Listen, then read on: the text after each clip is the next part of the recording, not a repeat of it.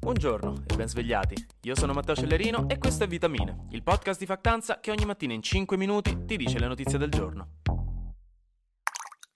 Oh, buongiorno. Oggi devo dire non c'è nessuna notiziona, è una giornata abbastanza noiosa. Cominciamo con la Banca Centrale Europea che ha alzato i tassi di interesse della quantità massima mai registrata nella sua storia, tutta in una volta, perché li ha alzati di 75 punti base, che in gergo tecnico significa dello 0,75%. Direte voi 0,75%, ma che è? E invece è tanto in questi casi, perché comunque si parla di tassi di interesse a cui noi, voi, nonna, Marchetto e Cinzia di Garbatella prenderemo i soldi in prestito dalle banche e non solo. Quindi è una misura che influenza una buona parte dell'economia, cioè gli investimenti e i nuovi acquisti. È una decisione molto importante e molto critica. Ve ne avevo già parlato in maniera approfondita nella puntata del 10 giugno, se volete andare a sentire.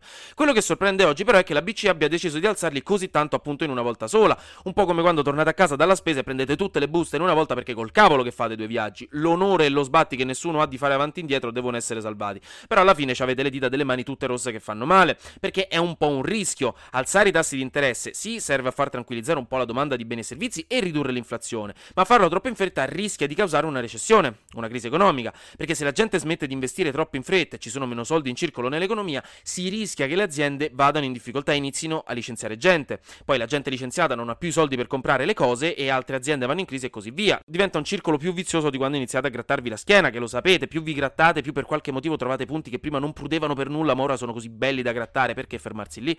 Quindi niente, è di sicuro una mossa coraggiosa, in parte necessaria perché ad agosto abbiamo avuto un'inflazione al 9,1% su base annua, cioè i prezzi sono aumentati da agosto dello scorso anno quasi di 10, cioè un botto raga, il tasso più alto da quando abbiamo l'euro, e la BCE ha annunciato che nei prossimi mesi alzerà ancora di più i tassi. Comunque per vedere i risultati serviranno dei mesi, quindi per ora stressatevi ma non troppo, tanto c'è poco che si può fare, vedremo. Poi un'altra notizietta scientifica, ce la butto dentro così. Noi su Marte abbiamo un rover, il Perseverance della NASA, che è un robottino che sta lì, si muove in giro, fa foto, prende qualche sasso ogni tanto, esattamente come zio Carlo in gita a San Benedetto del Tronto, uguale.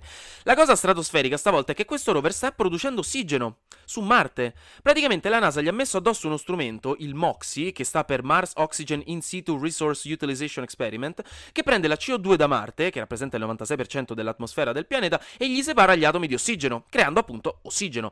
Ed è un esperimento importantissimo, perché riuscire a produrre ossigeno è letteralmente una delle cose più importanti che ci servono per poter un giorno stabilirci su Marte. Creare ossigeno è fondamentale, non possiamo continuare a portarci le bombole da casa, cioè abbiamo 30 anni, ormai è il momento di renderci un minimo indipendenti da casa, Quindi nella pratica il rover può creare 6 grammi di ossigeno ogni ora, quanto un piccolo albero sulla Terra fondamentalmente, che a voi sembrerà poco, ma si tratta di un successo fantastico da un punto di vista scientifico, visto che stanno sperimentando questa nuova tecnologia, e soprattutto perché ovviamente i trasformatori che porteremmo su Marte sarebbero molto più grossi ed efficienti. Quindi questo è un inizio, ma è un inizio veramente importante.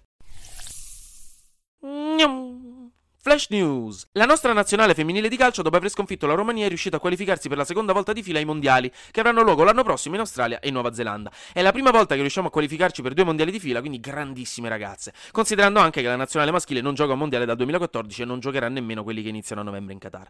Degli scienziati all'Università di Oxford sono riusciti a creare un nuovo vaccino contro la malaria che protegge fino all'80% dalla malattia, ma soprattutto è molto poco costoso, e quindi gli esperti considerano questo vaccino potenzialmente mondo cambiare. World changing. L'Ucraina infine ha lanciato un contrattacco a sorpresa alla Russia nell'est del paese, nella regione di Kharkiv, approfittando del fatto che la Russia aveva iniziato a portare in basso a sud i suoi soldati verso Kherson, dove l'Ucraina aveva iniziato un altro contrattacco giorni fa, e sembra che come contrattacco quello est possa avere degli ottimi risultati, quindi dai Ucraina. Anche oggi grazie per aver ascoltato. Raga, è morta la regina. È morta la regina, non respira più, non c'è più, è di là, non più qua, ci ha lasciato. Madonna, non ero per nulla pronto ieri per questa notizia. Prima Piero Angela, poi la regina Elisabetta, mo davvero mancano Mattarella e Carlo Verdone, chi ci rimane?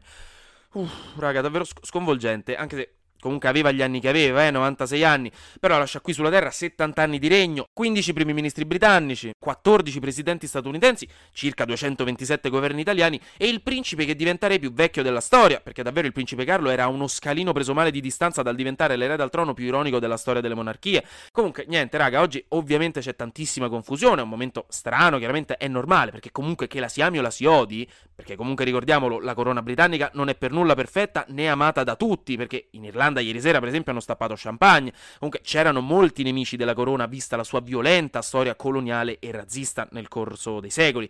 Quindi in generale la regina aveva e ha i suoi nemici nell'opinione pubblica, ma nessuno può negare che oggi un pezzo enorme di storia è semplicemente giunto al termine. Con la regina Elisabetta si chiude una buona parte metaforica del Novecento, del XX secolo, con le sue guerre, le sue vicissitudini, le sue tragedie e i suoi miracoli. Lizzie, Elisa, Betty, Lilibet, Sabbi, Bettina ha accompagnato generazioni intere, è stato un simbolo politico enorme di stabilità e di autorità a livello mondiale. Nessuna corona valeva quanto la sua, ne aveva la stessa influenza, tranne probabilmente Fabrizio nella seconda metà degli anni 2000, considerando che Elisabetta II non era solo la regina del Regno Unito, ma anche del cosiddetto Commonwealth, quindi formalmente era la regina del Canada, dell'Australia, della Giamaica, delle Bahamas, più altri stati, e capo di stato di molti altri, tendenzialmente tutti possedimenti coloniali storici.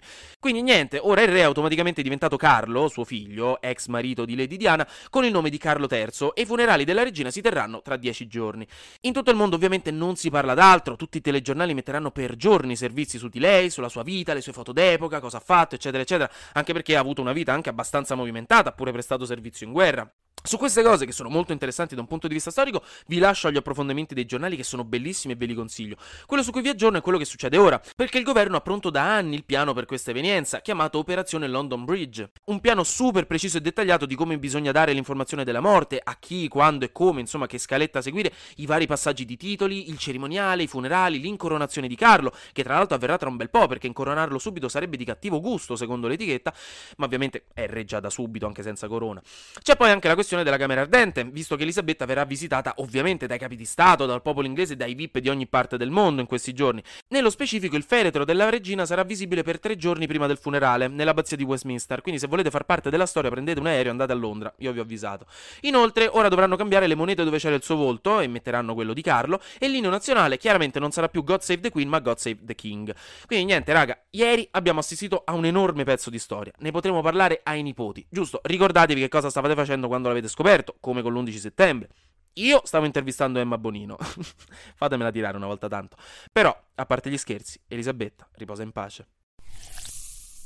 Anche oggi, stavolta per davvero, grazie per aver ascoltato Vitamine. Noi ci sentiamo lunedì, perché sarà successo di sicuro qualcosa di nuovo, speriamo non così grosso, e io avrò ancora qualcos'altro da dirvi.